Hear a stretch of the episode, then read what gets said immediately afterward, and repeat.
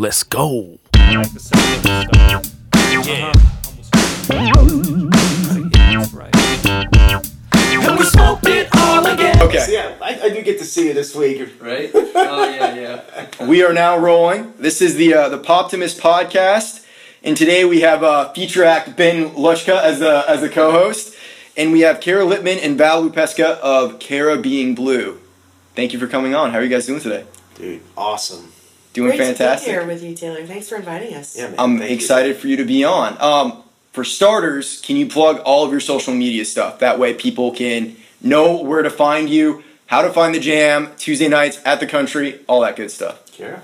Sure. So the band name is Cara Being Blue, C A R A, being as in a human being and the color blue. And you can find us on Instagram at Cara Being Blue, Twitter at Cara Being Blue, Facebook, Cara Being Blue Facebook page. And we also run the Tuesday Night Pro Blues Jam at the Country Nashville. And there is a separate Tuesday Night Pro Blues Jam at the Country Nashville Facebook page as well. Fantastic. Um, well, let's just get uh, get right down to business. Um, I have a question from David Abdo. For starters, he wants to know who is the sexiest member of your band. This is why I don't mic my bass player.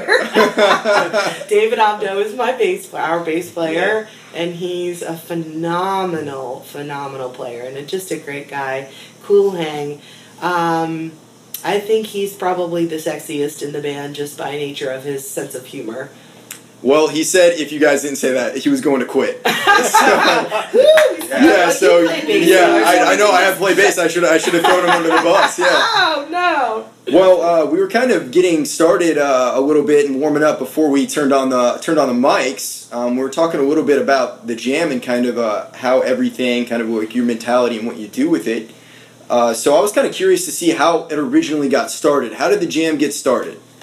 Great question. It's a beautiful love story. I came to Nashville in 2008, sight unseen. Had no idea what I was doing, didn't know who the people were, how to get involved in the industry. I just thought, I'm going to move to Nashville, and even if I can't do music, I'll be around it. And so I found a songwriter meetup. I was involved with an Americana band through that for several years, and then uh, just through Facebook connections, I hooked up with who is now my Metro Councilman for Donelson, Jeff Syracuse.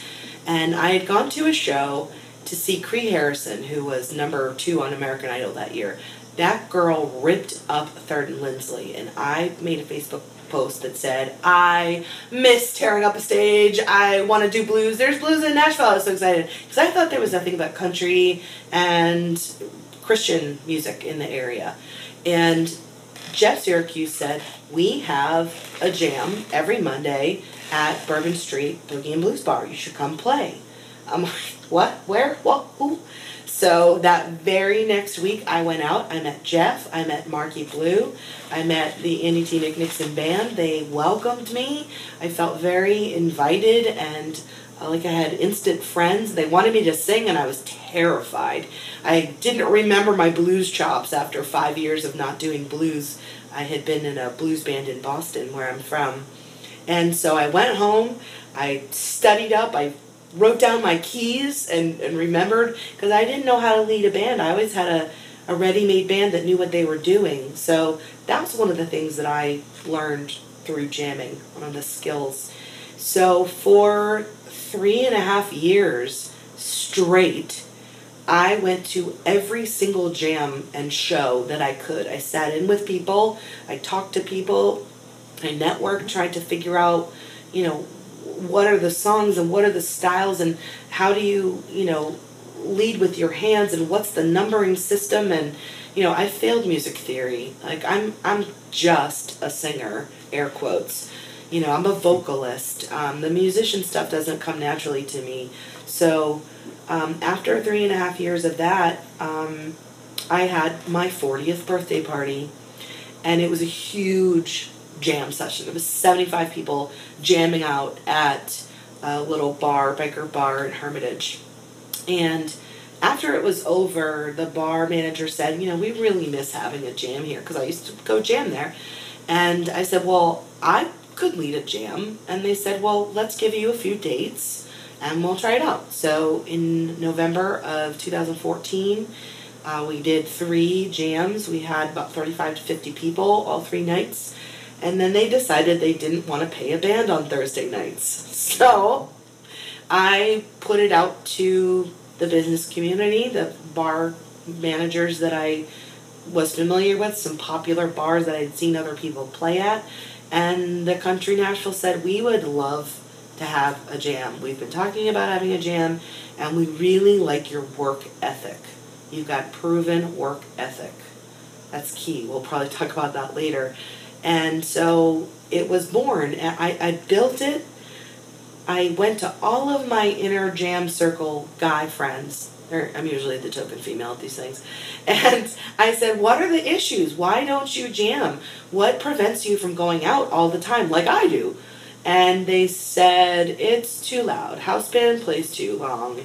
It's in the middle of nowhere. There's no parking. I don't know who I'm playing with, when I'm playing, if I'm playing. And I there's I don't get anything out of it. And I said, I'm going to solve for all of those issues. So I did. There's parking. There's most, parking. The most important part, maybe, out of all of that in there is Nashville. parking. So that's really what came together. And, you know, I'm an executive assistant by day because music doesn't pay my bills. And I took those organizational skills to make my famous sign up sheet that lists out, you know, two guitars and vocalist and bass, drums, keys, and horn, harp, other. And it allows people to know in advance who they're playing with, when they're playing approximately, and if they're playing. If I have 12 drummers show up, some of them aren't going to be able to play that night, and that's okay to me. Some of them will just hang, some of them will, you know, come back in the following week. It's a new rule where if you didn't get on the previous week, you can have dibs for the next week. So try to be, you know, equitable in that. Well, that's what I would really say about the jam that I, I've personally always experienced is that you're very fair in the way that you run it. Like, there have been plenty of times, even on stage with you, where I've completely ate shit, and you have you have always had me back. Like, no questions asked. Like, always happy to see me. Always give me a hug. Like, how's it going? A very welcoming vibe at the jam, and that, that's why I think a lot of people, a lot of the musicians who are there regularly, want to be there. Is because Vince cell phones going off. And now a word from our sponsors. Yeah, a word from a word from our sponsors. Um, but yeah, it, there's just a, a good vibe in general there, and it really feels like a place that we can learn.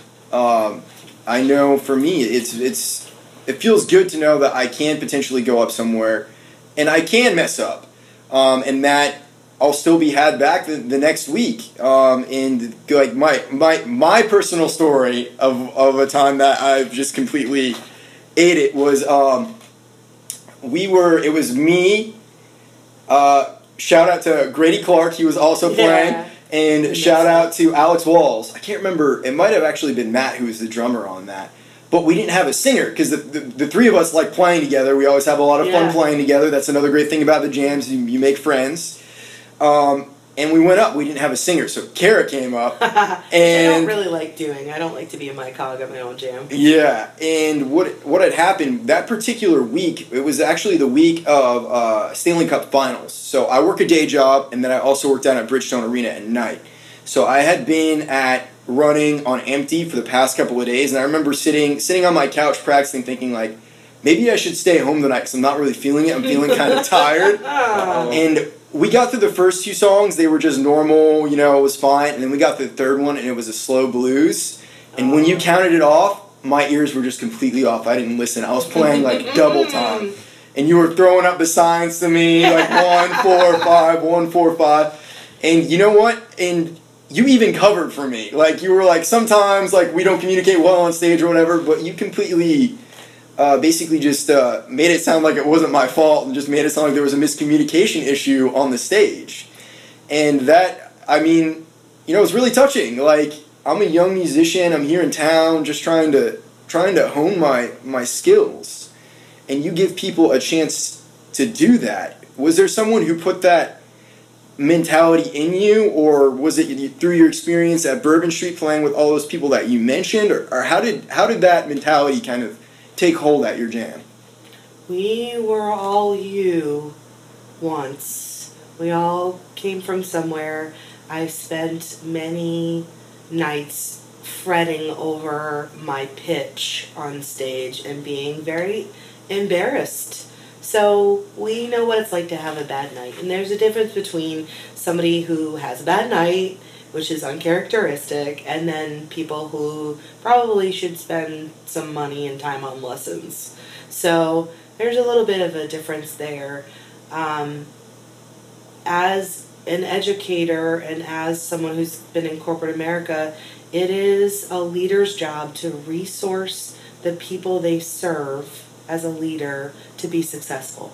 So if I expect that you're going to come out of the jam as a successful bass player, I need to equip you to do that.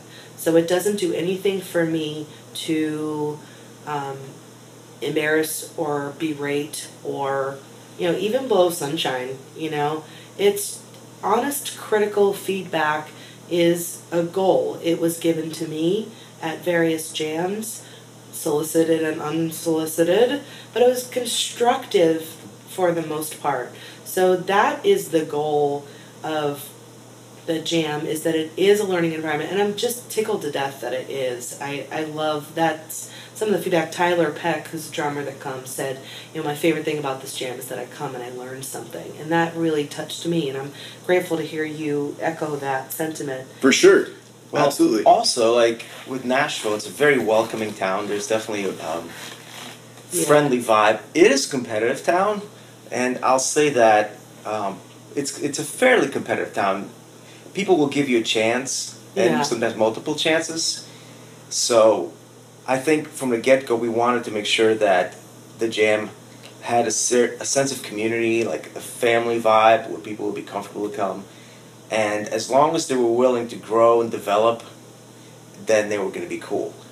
So I think that was that, that's one of the things that you know it's it's encouraging to see people come back, to see people's progress, Yeah. and it's the jam's really about the, the people coming, not so much about us because we do a really short. You know, for the people that have not been to our Tuesday night jam, we play a very short set, sometimes only twenty minutes Yep. because of previous sometimes there's a delay getting on stage for whatever unforeseen circumstances so you know it's really we do our thing and then it's really about all our guests so to make and our goal is to make the guests want to come back to have a great time so it's it's a package it's a full experience so i think that because it's such an experience that can grow into other things too you know like tyler uh, grew out of that experience. Other people have grown. Other people have started bands out of that experience.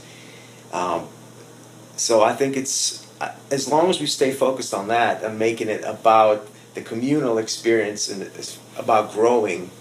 You know, people always want to be part of that family. I call it our, our jam yeah. fam. I Yeah, really, I for love sure. that jam fam idea, and I love that you called the players guests hmm. because they are. They are coming into. It's not my house, it's not our house, but it's you know we're the hosts Yeah. of guests, and that idea of customer service. It is a service, and I absolutely love that projects come out of this, relationships come out of this you know people you know learning new skills and networking with people. You actually told us a story earlier about getting on a recording project because of the jam. Yeah. and that's what i experienced at other jams and that's why jamming in general is such an important service to the music community in nashville where when you go out to jam and it's, and that's why I do so much social media.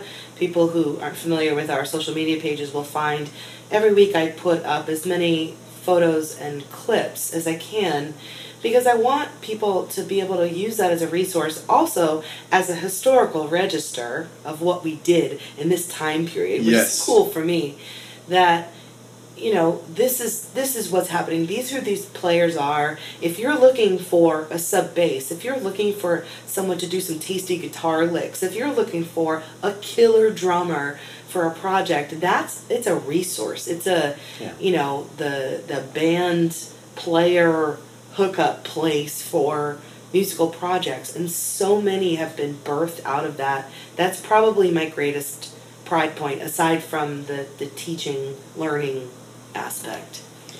Well, I think it's really great how, you know, you can have someone like me or Ben play with someone who is actually doing it for a living because we obviously want to do this for a living. We're not quite there yet.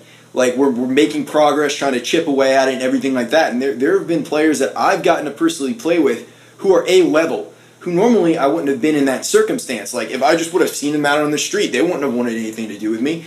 But if you put it, I would say what the country is great at and what you guys are great at as far as the jam goes is putting people in context and like kind of having an insight and knowing, okay, let's let's do it. Um, for me personally, there's been a lot of growth in my playing. I remember the first time that I came out to play. It was actually through Dale Hunter. I was working with him. Dale's Uh, a great yeah. key piano organ player. Yeah. Shout out to. Dale. Dale, I love you. We love you. Man. Um, but yeah, he. I didn't know anyone. I, I was like, I.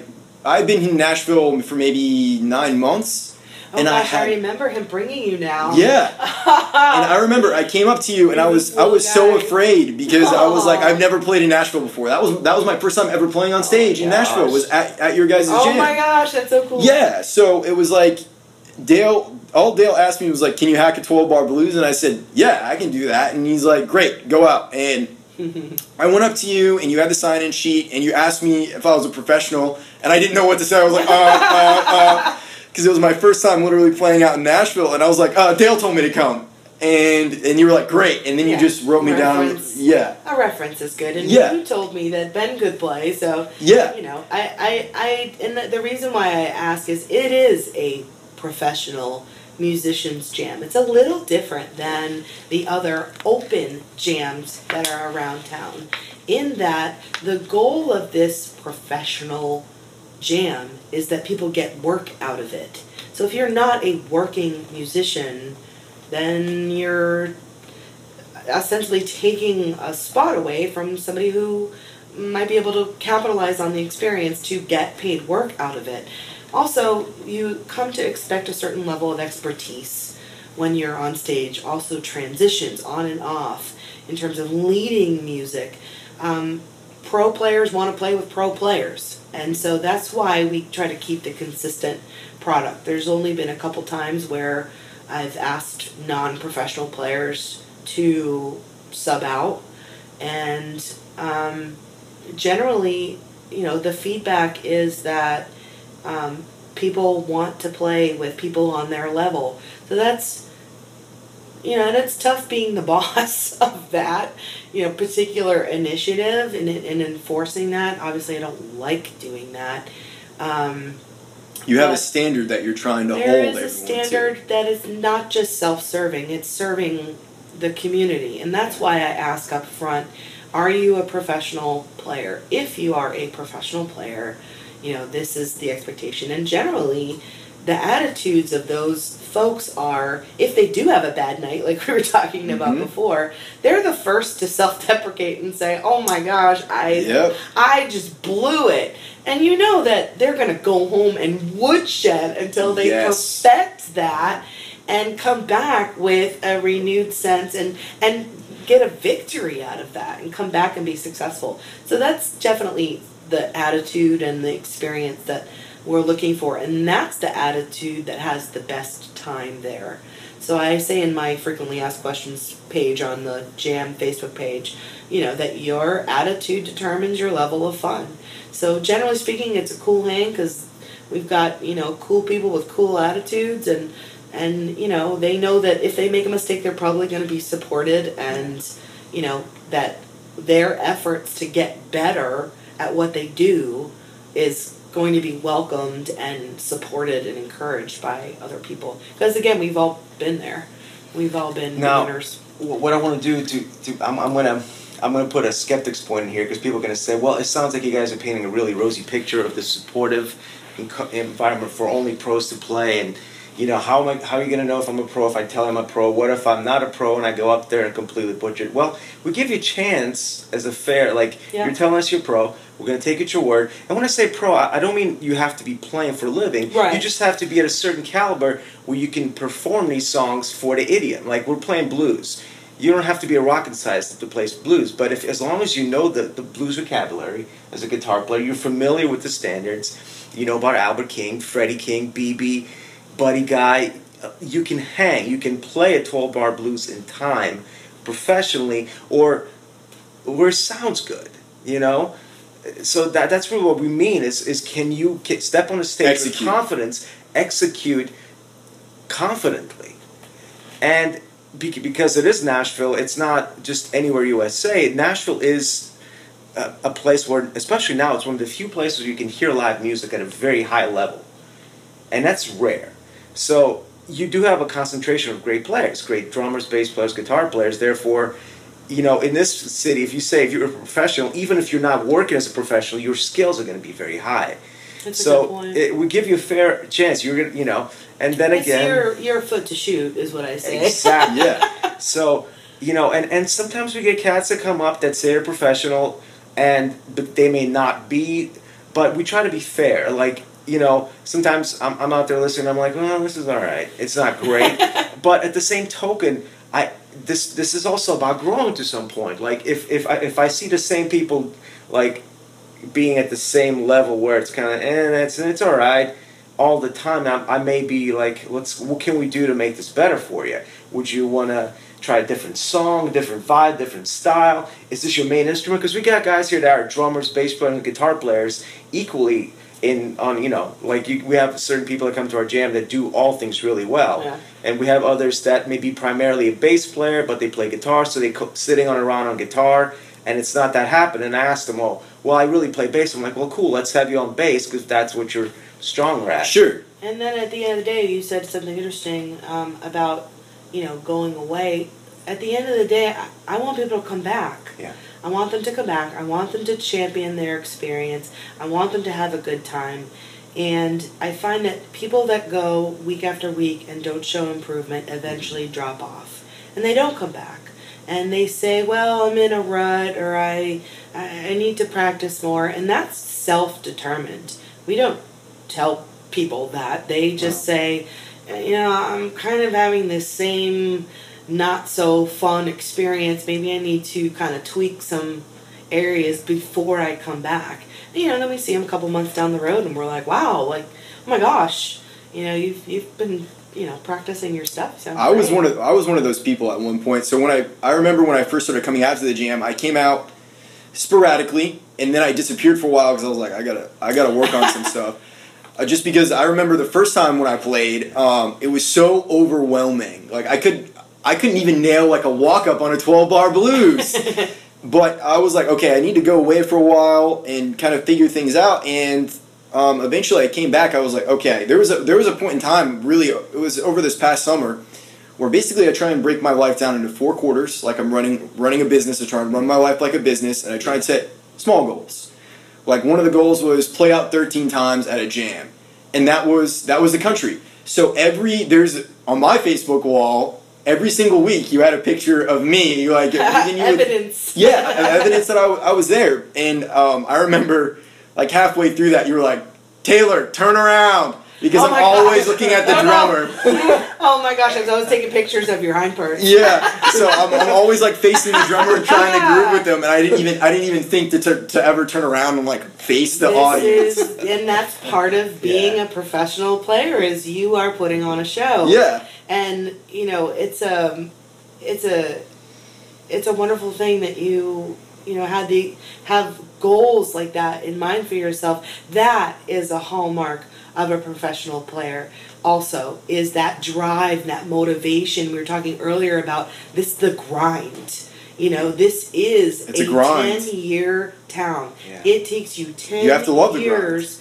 to and you do you have to have passion for it otherwise it's going to be brutal No. and you're not going to you're Yeah. going to quit because it takes you that long to develop the skill to the caliber that Val was discussing. And that's also one of the reasons why we put all that social media out there. You know, hey, you want to move to Nashville and be a guitar player? Well, here's your competition, just so you know. It is supply and demand in this town, and that's why we all work day jobs because anybody will play for free in this town because they can for exposure. Mm-hmm. And I wanted to talk about that a little bit with my special guests. My special guests play for free. um, for exposure. And what the exposure is, I've started sharing the metrics with them on the posts that I make about them every week. There's one that comes out Thursday mornings, and there's one that comes out Tuesday mornings. the Consistency. Jam. Consistency. Like Bill Belichick. Consistency. Be- oh, see, now we're talking Boston, but you know. Okay, I won't go there. But you have um, these posts that go out that, you know, are a recap of the previous week's jam and a little snippet of the next guest. And then the following week, it's all about that guest. And um, those posts get seen by now because I've built this over time um, with my own effort uh, between 3,300 and 8,000 people. And it's not just people, it's fans and friends of the blues, it's people in the blues music world industry, and they're just people in the general music industry who have learned oh, this is the corner of the market for young, very talented musicians. I better pay attention to this because this is a resource. Um, so I'm very proud of that, and that's also why I don't repeat guests. So you'll look through the last two years of, of jammers, we've had over a hundred different people, and people who are very famous ask me if they could be a repeat guest, and I have to tell them no. And it's not because I want to exclude anyone; it's because I want to include as many yeah. people as possible. So coming in 2018, we're going to start repeating year one guests. So that's pretty exciting. Just Kind of staggered out. Yeah, like where, what have these people been doing in two years, and how has their artistry changed over the last two grown. years? Yeah, how they've grown in their own things since we haven't seen them or heard them or put a spotlight on them. And it's interesting to see how many projects are not together anymore, how many people don't live in town anymore. Yes. It changes. It, It changes drastically. lot. It's a very booming town, but to find your place, a jam is a great place to find relevance because especially at this one and that, and, and again it goes back to why I do all the social media. I want people to see your name repeatedly week after week. I want them to see your face. I want them to see your vibe when you're playing. That's why I want you to turn around and face Yeah, the camera. yeah, I know. I'm bad at that. Progress, progress. yeah, progress. Yeah, That's exactly. your quarterly Yeah, goal. Yeah, sir. yeah, I know. Turn around. I, Turn around. Yeah, exactly. And I, I think it's so important to, to kind of to set those goals and to and to try and make that progress. And we were kind of talking about this earlier is that oftentimes it feels like you're really alone here in town and that you're alone on this journey and you are in a lot of ways. I don't think that's a negative thing because you have to really learn to rely on yourself when you get here. Yeah.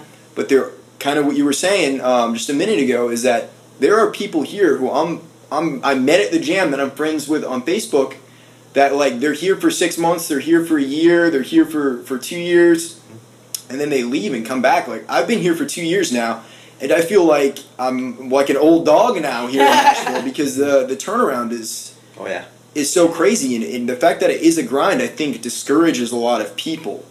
It is very challenging, and it goes back to what we said before. You you really have to really love it, Yeah. and that's one of the, the greatest compliments I've gotten about our band is that people say it just looks like you're having so much fun, like you really love what you're doing. Well, shoot, I mean, if I loved housework, you know, I mean, it's a, it's you. There's so many rejections on so many levels day after day from you know music from you know the type of music you do what you look like your clothes um, i had a friend go out to uh, la to start playing uh, jams out there um, try to make a go in the la music industry and he was going to a jam and great player and after a couple weeks they said you know we really like your playing but we don't like what you look like. We don't like how you dress. That's cold blooded. And I I was shocked for him because that's not generally the reception or criteria for rejection that you'll get at a jam. You might get it from a record company. Sure, They buy yeah. audiences. They don't necessarily buy talent Art, yeah. or art. Yeah. They want people who have money to buy the stuff. So what are those people with the money going to spend their money on? Young, cute boys that play ridiculous guitar Mm-hmm. or you know boy band great vocals or whatever. There is a lot of support though for indie music and that's you know going back to that exposure piece so many of the people that follow the Cara Being Blue stuff and the tuesday pro blues jam stuff are radio djs indie blues shows from all over the globe all over the globe. And they are looking out for new music to play because they their passion is bringing exposure to new artists. So we're kind of all in it together because it's a it's a little bit of an unsung genre.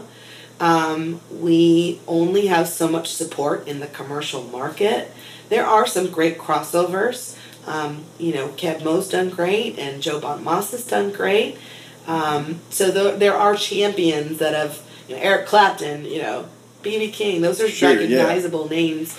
But there's so many tremendous artists that don't have, a, literally don't have a stage to show their stuff up, and that's sort of the idea behind the Pro Jam. If you are an artist, we want to show you off to people because really, one of my motivations is and I say this all the time, and it's kind of tongue in cheek, but I don't have kids, but I feel like y'all are my kids. I want, I'm like the, you know, hashtag faux stage mom. I want people to know how much effort and drive and passion and that lone wolf thing you were talking about, the type of kids, and I call you kids because I got like 20 years on you, you know, the type of people that come here to do that are survivalists.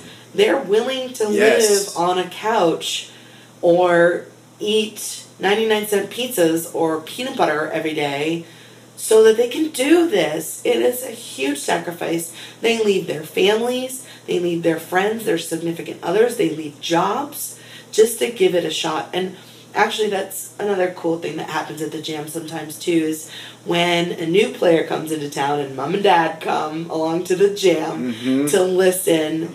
It's happened on more than one occasion where that parent will approach me and say, Take care of my baby. Yeah. I would not do anything to, you know, harm that request.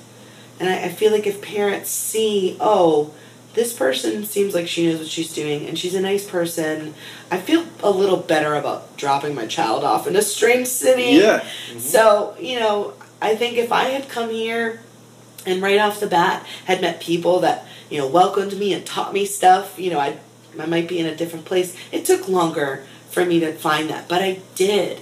Markey Blue, she let me sit in at every single show that I went to. I played huge stages with her because she believed in what I was doing, and that even happened for me back in Boston. That was uh, the my mentor Shirley Lewis, the regal queen of the blues of Boston.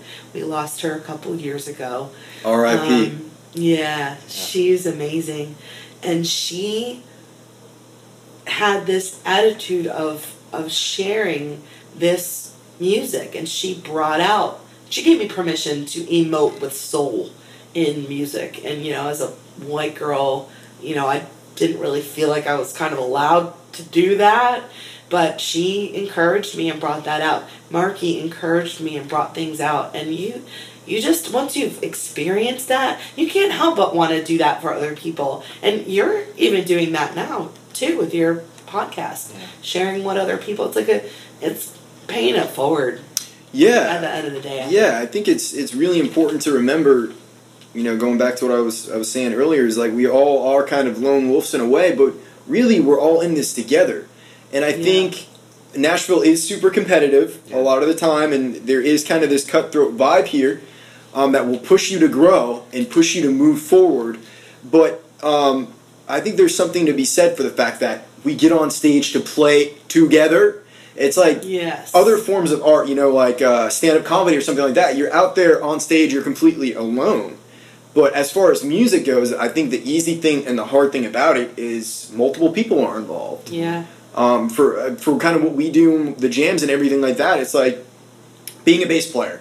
I just can't go up there by myself and, and solo. No one You wants to hear that. Yeah. You could. There are people that you know. There are people who do it, There are but people who are very good at it. Too. Yeah, for sure. I I think for for me though, it's just like it's so important for me to be able to play with like good drummers, Mhm. and the jam always has great drummers, and I think that that's what makes or usually breaks a a, a jam is like the rhythm section, It does. and and like so how important. And how if they're, like able to follow cues, if they're able to adapt. That is that's the that's where my biggest jam train wrecks have been.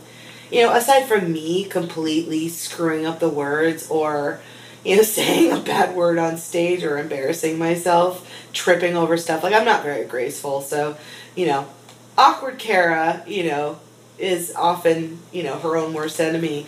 You know, but definitely a rhythm section following cues and I tend to signal like an airline stewardess, you know. Here's the exit. You do exit give this way. you do give like clear cut cues. Was that was that something you had to have explained to you? Or was that something you learned over time, or how did you I develop that? watched, that? I watched Probably. other people and Shaun Murphy just ugh, she leads a band with her whole body. And I I watch her and I take notes. There's a lot of people that I watch and I take notes. Another reason to go to a jam because it's more than just a show. You're seeing, Mhm. you know, 50, 60 professional players, by right? People and their their abilities and their their traits and stuff, and you take it and build upon it or acquire. Just just get inspired, like you said. Yeah. You watch somebody else and Makes you want to go home and practice. Especially Shaun Murphy, like I just, she just blew me away. She blows me away every time. I mean, she's a jaw, draw, I can't even speak, jaw dropping artist. She, you know, for those of you who don't know her, because she's very unsung, um, she started her career with Meatloaf. She went on the field, went on the on tour with Bruce Hornsby and um, Eric Clapton and Bob Seger.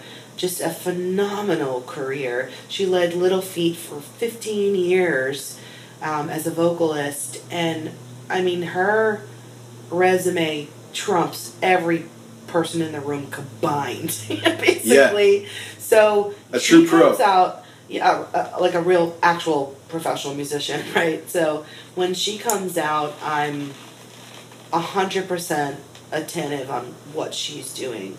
So learning those cues, picking them up, and also, you know, I failed music theory. Like I stink. I it's the only class I have ever failed. I'm really just a singer. But um that's why I made Val my band leader. I trust him implicitly, and he knows all that jazzy stuff that I don't know. And um, you know, but I had to get some ability to know where a song was going to communicate, like you were saying before. We're all in this together to tell y'all where the turnaround is, Yeah. or even what a turnaround is, or if it's a standard five four one or a six two five. You know, there's there's they're going to be different, and to learn that Nashville numbering system, which I don't think we've talked about, um, to learn your musicians, instrumentalists, The language. vocabulary, the language around it. Um, I picked up gradually over time at jams. I mean, I barely knew what key the songs were in that I sang at early jams. Very, and I would forget, and I'd be like, "Well, I can't do that because I don't remember what key I do it in." And you don't want to guess at those things. Val Okay. Val corrects me. He always knows what they are now. So, uh, you know, I I'm very lucky that I have sort of a push button answer for for things now. Um, it wasn't always. Well, you know the, the So- thing with with uh, you know, and thanks thanks for that, Gary. I appreciate you. thanks for the props. I appreciate it. I appreciate you Um, more. You're the best. I want to talk about a couple things. One of us going to pertain to the musical uh, thing and ac- accuse, and and I also want to talk about the Nashville grind. But um, I I think it's super important as as Cara stated, like to know how to conduct a band. You're basically a conductor up there, and you have to sometimes cue stops. So we do some blues where you stop on a downbeat of the first beat of the verse, and everyone has to be aware. So sometimes you do have to, you know, bringing it. You have to make a visible cue that everybody can see. Yeah. And Airline stewardess, and- stop playing. and sometimes if the, you know even though it may be just a simple one four five sometimes it's not sometimes there's a major two chord or the turnaround's different and and some and i've seen Shaun cue that you know and she will look at you and cue it you know and and, and, and I'm, I'm throwing my fingers up in the air for those who you would- don't know the Nashville number system is basically uh, functional harmony based on a major scale. So in a ma- like in G major, G major is one, A minor is two, B minor is three, C major is four, and so forth. But instead of being Roman numerals like you would have in, in music theory, it's just like number one, two, three. Mm-hmm. So, and what we usually do is like lifting the hand up in the air, like one, like if you lift up your index finger, that's one, One, that's a yeah. tonic. That's and if you put up four fingers, that's the That's four the chord, four, and yeah. if you put up five fingers, that's five and there's other there's it's almost kind of funny because there's other cues and symbols for it but it basically it's a really simple way to communicate a song form quickly and efficiently. So and you know it's important to also you know like Cara said be aware the keys convey the keys quickly. Intros you know sometimes intros start with maybe playing through the song one time instrumentally so you want to you can't expect that people are going to know that so it's best to communicate that up up front Well, that's the beauty of blues is that Yeah. the form is so basic. You know, not to say that it's easy to play a blues shuffle. It's it is an art yeah for especially for a purist. But you know, that being said, we can jam on blues because it's a standardized format and we can communicate things that are non-standard to each other. So, um, you know, if there's going to be, you know, a, a different, you know, time, different number of verses, or, you know, if there's going to be um, some stops or breaks, you know, learning how to um, lift your head up and watch for those things. Yep. Because you can you can say I want to do you know this song with this title by this artist that's really live band karaoke um, Mm-hmm. a jam is where you say it is a shuffle in you know e minor or whatever Mhm. and people will know what you're talking about and so if you're talking about oh well i want to go to a professional musician's jam and do this thing you you'll want to know how to jam on a standard format. And so I always say at the beginning of the jam that that you know it's really a key, tempo, and magic. And that magic is your professional experience that you have honed over many, many years doing that grind thing. Yeah. I know you wanted to talk about that. Um, and your artistry and passion that you have brought to the stage. So that magic can be broken Your down. spirit. I think Your spirit. I think that's Yeah. what Your soul. Yeah, I mean, it's music from the soul. Exactly. Yeah, and I think uh, the thing that I learned in Nashville about the blues, because I known obviously like I was really into the Rolling Stones growing up, so uh-huh. I I had gone back and listened to all the guys that they liked, so Muddy Waters, Howlin' Wolf, all that. And then when I actually got to Nashville and I started like regularly playing blues music at these jams, the blues is deceptively simple. It's simple in theory, in music theory, but the thing that you can't be taught about the blues is that it's about feel. Yeah. Like you have to feel it. And I know one one problem that I frequently encounter with my own personal things is like getting really up in my head and, and like overthinking really simple things. Oh, that happens and- for everyone. That yeah. happens for vocalists too. And I think um, at times, like I've, I felt like you know I've walked off stage and everyone's been like, "Great job, you sounded great." And my playing to me, it, it'll feel, it'll feel stiff, you know, and that's what I really like um, is having those moments where I'm like kind of uncomfortable and not very pleased with what I, I just did, and that's where I think where the grind comes in because it makes you want to keep going back every single week. And like anytime after I've really ate shit on stage is like I've wanted to be back the next week is like I have something to something to Yeah, prove. self improve. Yeah, I totally relate to that. So what I was going to say here, because I think you've alluded to it as far as moving to Nashville and how tough it is here.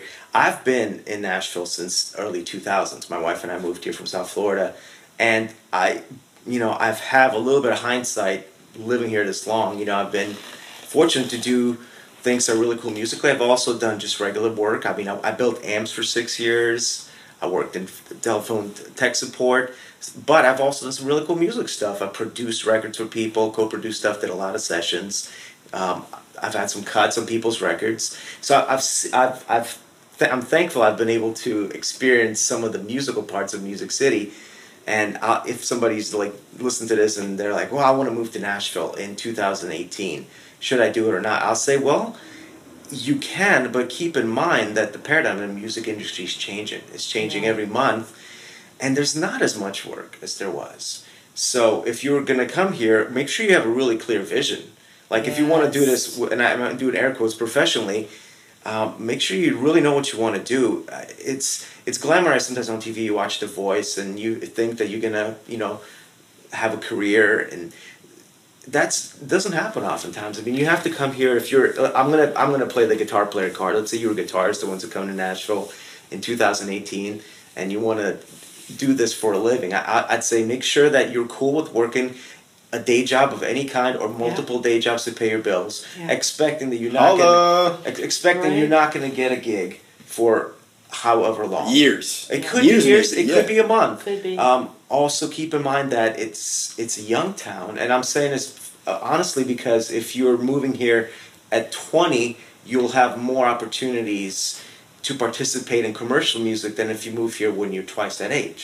And it's because the, the what's the, the the last part, uh, what's left of the music industry that's still making money when Nashville is mostly country and a little bit of Christian. The Christian part is is a, a whole different genre and category, mm. but in country, the touring artists that, that are you know they usually have younger bands, and sometimes unfortunately when that artist turns in their forties, they, they usually lose the old guys in a band and get new guys to take their place. Well, and case in So- point, you know, there's a I won't name names, but he's a wonderful human being who's a bass player for a famous country artist. Mm-hmm. Twenty something years.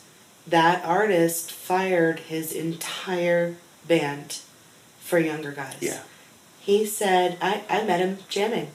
I mean, here I am, this you know, white girl from Boston who's you're like, oh, I'm nervous to go on stage. This guy's been playing stadiums and award shows and Yeah. television for 20 years. He said to me, Cara, I don't know anything else. What?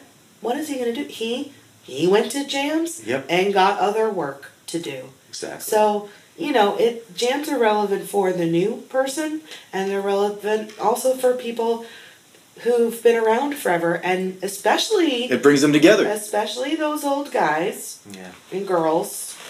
Shout out to y'all, and that's not an age thing. Some of you don't have social media presence. How does anybody know who you are Yep. when you know you haven't played Broadway for two years, five years, ten years? This town forgets. Oh yeah. And you have to stay out there and relevant. Even our road dog guys, you know, they get stuck doing the same 12 songs every night for, you know, 150 shows a year. They come back, they're like, oh my god, I want to play something else that's not Yep. country or something that's not on this album, you know. Mhm. Um, but it's, uh, you know, it, the jam is an opportunity to bring people together um, who do have that Uber experience that very few of us will reach. And even if we do, you have to keep perpetuating it. It's not something that lasts forever. It's not an eternal flame. You're only as good as your current project. That's why people, you know, they're still releasing albums. U2 is back on tour, you know. Mhm. I mean, you have to keep it going. That money doesn't last. It's not consistent. And so, you know, you in addition to having a vision, it needs to be a reasonable, real life Realistic. realistic Yeah. vision Super that's important. applicable. Yeah, so it's going to be like you said, a realistic vision. Uh, if you're younger, you might have more chances to get in a commercial band. I, I would also say that look at your competition. Look who the people that you're going to go up against. I mean, everybody's got a YouTube channel nowadays. You know, find out who's touring in a bands that you want to be in. Who's if you're one of if you want to make a living as a touring person, you know, look at if, if you want to tour with a country artist, who's who's playing guitar for Luke Bryan, who's playing guitar for Blake Shelton. Shout out to Bo Tackett. But uh, who's, you know, who's playing guitar and what are they doing? How are they hustling? How what's their YouTube channel look like? What's their Instagram What kind of mentality do they what have? kind of Yeah. mentality do they have? You know, what kind of gear do they have? I mean, Yeah. that's a whole nother topic. But you, I'd, I'd say if, if you're gonna do your homework, figure out all those expectations and, and and set yourself the expectation. You may not get a gig for a while, and I'm cool with working a day job. Then by all means, come to Nashville, get plugged in, be cool, be easy going, and then you may just the doors may open amazingly. But I, I I'll say that you're probably gonna get disappointed because it's just not a lot of room. It's not because we don't want you here. There's just there isn't enough paying work for everybody. Yeah. and that's that's that's really disheartening. So you have to really be confident that this is a life path that you're cho- choosing to do, and you know it's a gamble. It really It kind of it kind of chooses you. yeah. I think for me, like I knew if I moved here, like I was living up in Maine, and it was kind of a miracle that like the whole situation of me getting here, which is a long story, but I knew I was going to be coming to a place saturated with musicians. What I wasn't expecting when I came here, I thought everybody was going to be, and this is I think one of the discouraging things about Nashville. I thought everybody was going to be really excited to play music all the time. and that's not necessarily what I found. And Val, you said something actually to me that was that was really valuable. Um, when I started kind of jamming with, with Grady and Alex and, and Ashley Chapman, you were like, enjoy it. Enjoy being able to jam and play with people who are your friends because unfortunately in Nashville it doesn't always happen. Yeah. Enjoy the experience of you guys getting together and just playing. And with, without any bullshit, without any extra stuff or anything like that. And that that to me was like that was really eye opening because I finally found that, and that was after I'd gone gone to the jam for a little while, and like one night we just all ended up on stage together, and then that's when the magic kind of happens. I think at the jams, but That is the magic right there. there is something to, to be said for you know you got to expect that your expectations are going to be met of whatever it is you think is going to happen um, and that was the i think the biggest thing for me since i've been here is like just kind of that kind of made me feel down for a long time because i thought everybody was just going to be super amped to play music 24-7 Oh gosh, just want to jam yeah It's exhausting. but there's a, there's a burnout that happens, and it's like how do you, how do you guys stay keep it fresh for yourselves, and how do you not get burned out? How do you stay disciplined even when you feel disheartened? Well, my day job burns me out. So it is a refreshing experience to go on Tuesdays and be around people who bring passion and energy and lively, you know, personalities.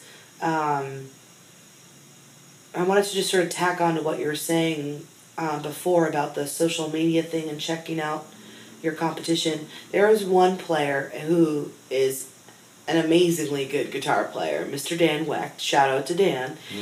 Who Guest on the podcast Guest on the podcast Yeah, with Dan Oh, Monaco, the right. Dans. Yeah, Dans. the Dans. Dans are Dan Episode Monaco 14. is Our plays keys for us too, and um, Dan talked with me a little bit about sort of like how to get himself established as a guitar player in town. I'm like, well, you're you're already jamming. That's great. You're already networking. That is awesome. And I was like, when I tag you in posts, it's Dan Wecht something or other. I don't even know that you're a guitarist from your Instagram page. So you do have to be aware of how you brand yourself for how people see you. Because when Cara posts a you know jam video clip or whatever, guaranteed there are people checking out your page. You know, especially if you're a special guest. A lot of people have talked about, you know, they've gotten, you know, a bunch of new likes on their social media because they've been a featured guest. And, you know, you really want to make sure that when you are put in that spotlight, that what people see is what you want them to see. So Dan changed his page to Dan Wecht Guitarist. So, and now there's guitar stuff on it. So you do have to identify yourself as what you want to be. Um, and actually, that ties in with what we were just talking about about how to keep it fresh is sharing information like that with young artists who come in and are like, I have no idea what New I'm doing, I'm lost, you know, and sitting down with them and saying, okay, stay away from sex, drugs, women, you know, Yeah. alcohol, you know, be focused and be driven. And there are some people I don't have to tell that to. They got here day one, they hit the ground running, did it. Meg Williams. Oh my gosh. She's crushing it. She Shout out to Meg. shout out Meg, we love you so much. She arrived and like a minute later she was playing every night of the week everywhere and she shows up everywhere consistently And she's Even- always good. I've even never heard her have a play. ho- off night once. She's a phenomenal guitar player and just a lovely person.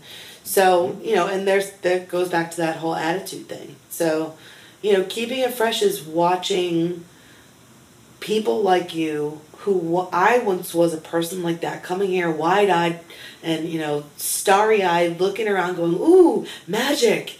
and not knowing where to find it. So, being able to say, "Hey you, over here. Let me share this with you. Let me give you some context for this." And that's great that we've you know value shared so many valuable things you know on this for for people who want to to think about moving to this area to make that type of change um, you know being able to sort of shepherd people you know at the end of the day like i i'm not a super marketable artist I'll put it out there. Sure, I can sing some and I can lead a band some, and my band is better than I am. They are amazing, and I am ridiculously honored to play with them. Um, I'm not gonna be a super duper star. I, I have a, a mortgage and uh, actually I made my last car payment today. Yay me! But you know, Congratulations. I mean, I have bills. Thank you. I have bills, and I don't have the time to invest in being a 100% full time artist because then I think to myself, well, like the guy who got cut from that famous country band, what I, I quit my day job, I go on tour for the summer, then what? Yeah. You know, it has Yep, to perpetuate then what? itself. Yeah. So, you know, and, and if you do, if you have marketed yourself and you are a musician, like Val was talking about before, there's so many things you can do that are not just playing on a stage, which I think is great when that you told them to, you know, enjoy it because you don't always get that opportunity. and I want to talk a little about that because this ties to the burnout question. Because, uh, you know, and Cara's being really humble talking about, oh, you know, and I appreciate the compliment about the band, but you're a killer vocalist, and, and, and that, and you've grown as a singer. Thanks, Your tone, your pitch, your time, all that stuff. And frankly, if you wanted to do it commercially full time, you could. You're, but you know, it's a season Maybe. of life that right now you're cool with just in this role, this dual role, working day job and, and running this jam. Well, and but what you bring at the jam, Yeah, like the you are bringing a pro level vocal thing, and we do have Yeah. the, the EP out there. Yeah. So, like, you can be, you can have a day job or something else and still be at a high musical level. You don't have to do it full time to be good. And um, and like I was telling Taylor when we had this conversation about enjoying it to prevent burnout. At whatever stage you are, if you're doing a day job you hate and you have to do that day job for six months, well then reach out to friends and people around you and play some music that drives you. Yeah. Yeah. You know, Yes. uh, the blues jam is like there's cats that come to our jam that may not be blues players, but it's it's an opportunity for them to play. Uh, like for me personally, uh, uh, Karen mentioned a jazzy thing. I, I love playing jazz music. It's I, so good. I play jazz fusion. So. I have a couple. Of, I'm thankful to play with guys that we have an instrumental fusion projects. Romeo Hill quartet. I also have a trio with Westlow and Brian Allen. So uh, for me, burnout means playing different styles of music. Mm-hmm. But uh, you know, if you don't have that outlet right this second when you move to town, just fine. You'll be surprised how many like. The funny thing is, I have friends of mine that tour with major touring artists that play the same twelve songs every night, and for them, like. They, they get a breath of fresh air being able when they're off the road to get together and like jam like maybe like in an indie band or play like an uh, obscure prog record or just play jazz standards with some friends just to get that. So the whole thing To is have that- fun doing yeah like if, if your music I- I'm, I'm only going to use burnout in the sense of musical burnout. Like if, if your music is burning you out just find what music excites you and pursue it. If you can't play in a band learn a tunes transcribe a solo in that style. Uh, I bet you though, if you reach out to people in on Facebook in the Nashville area, you'd be surprised how many people will have similar interests. Like if you're like, I want to play in in you know, in in a funk cover band. I want to do like Tower Power covers. You'd be surprised how many people are doing that. Yeah, Yeah. and you know, in even this random fusion stuff, like we had uh, special guest this week was King Corduroy. Yeah. Shout out to Kurt McMahon, who's just a just a lovely person Mm-hmm. and a phenomenal artist, guitarist, harmonica player, singer, composer, and um, his stuff is like Stax and electric blues and soul music all combined together. I have other friends who are they are songwriters, rock and rollers, and hip hop artists. They created something called folk hop. It's a band called Third Class. Shout out to my third class bros. I love you guys. Threes forever. And um, I mean, there's stuff that's not quite heard of yet because no one has ever heard it before. It's completely New. unique, new stuff. And actually, that that's one of the things that I personally love most about a jam. Like, if I could say the number one thing I love about a jam that's so magical about it to me is you will never, ever in your life hear that song like that ever again. It is completely unique artistic creation every single time, every single song.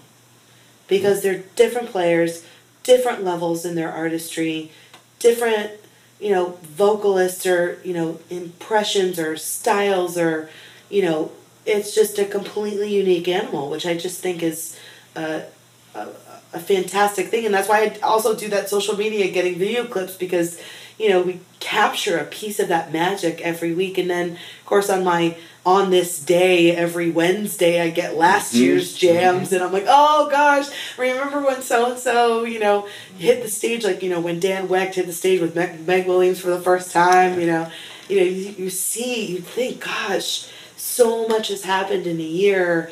This is where we were. This is the magic we created then, and this is what we're doing now. And what does that mean over many years? You know, Lord willing, we can continue this jam. The country Nashville is going to undergo a change at the end of December. It's going to have a new name. It's going to have a new interior. This is brand new news. He's got a shocked face. Yeah. So we will yeah. roll with it. I've spoken with um, the phenomenal manager Lee Huber. I love you, Huber, Lee. He's an he's been our champion. A great, great person. Thank you, Lee. Um, he talked to me today, and um, the owners are selling the venue. So we think we've got a pretty good piece of programming on Tuesday nights. Uh huh. We are going to roll with whatever changes the new owner has. His name is Jeff. He is a songwriter, so he loves the concept. So hopefully, you know, we'll be able to talk with him about what we've been doing, and we also have documented evidence for two years of everything that we have done yeah, and all absolutely. the people that have come out. Yeah. So, you know, and- Proven track record. and if not, I mean, this, the magical piece of it that's been created, that will be perpetuated. Whether we have a new venue or we change the name, that heart, which is really you guys, it's the jammers that come and give of their time, you know, for a little chance to create a unique piece of art on stage that those two songs that they get or three songs Mm-hmm. and you know being willing to do that with a great attitude in the hopes that it may lead to something you know that jam pro tuesday pro blues jam at the country nashville unique thing will be perpetuated wherever however it may change with different features On a closing note, is there anything you would like to share with the people who regularly or just passing through who come to the jam on Tuesday nights? Is there is there anything you want to say to them? Is there anything you want to share with them? Anything like that? oh my gosh, if I can try to not cry, um, with joy, um, I I and I think I probably don't see how far I've come because I'm I mean I'm see myself every day, um, but all of you that come out on a regular basis and make it what it is, all of you are appreciated. You are cared for, you are loved, you are admired, you are inspiring. And it's just such an honor and pleasure to have the opportunity to create a forum for you to share your gifts. And shout out to our friends from all over the globe that come in Gary Johnstone from Scotland, Tommy Stead from England, Lucy Hammond from Portland. Um, you know, we've got uh, folks, we've got Monkey Junk coming down from Canada next year. You know, Jay White from Texas. He and his wife are Uber fans now. Angela, the drummer from uh, Cleveland. You know, just we've we've just enjoyed so much sharing this same dream and passion. Um, it really the Jam Fam thing is real, Yeah. and we really, um, it's a it's a really beautiful thing that's been done. So Well, thanks. I personally say thank you. I know all of the people that you've mentioned, all the people that have ever gone on stage in the country, they feel uh, similarly. Um, but I wanted to share a quote with you. I, I had reached out to a lot of different people, uh, just asking them about it. So shout out to everyone I asked to ask me a question. I didn't ask any of those questions tonight. But Larry Van Loon said something about you guys that I, wanted to share. Oh, So he said- Larry is subbing for us next Tuesday night, the twenty first. Perfect. Um, I've I've seen blues jams turn into places of contention in some towns, but I have most certainly seen them enhance the music scene and the sense of community in others. And that's what Larry shared about you when I asked him. So thank you very much for coming on. If you're listening to this and you're thinking about move, moving to Nashville, come out on Tuesday night uh, at the country soon to be renamed, um, and check out Cara Being Blue. Guys, thank you so much for coming Yeah, on. my pleasure, Thanks, dude. Thanks for having us.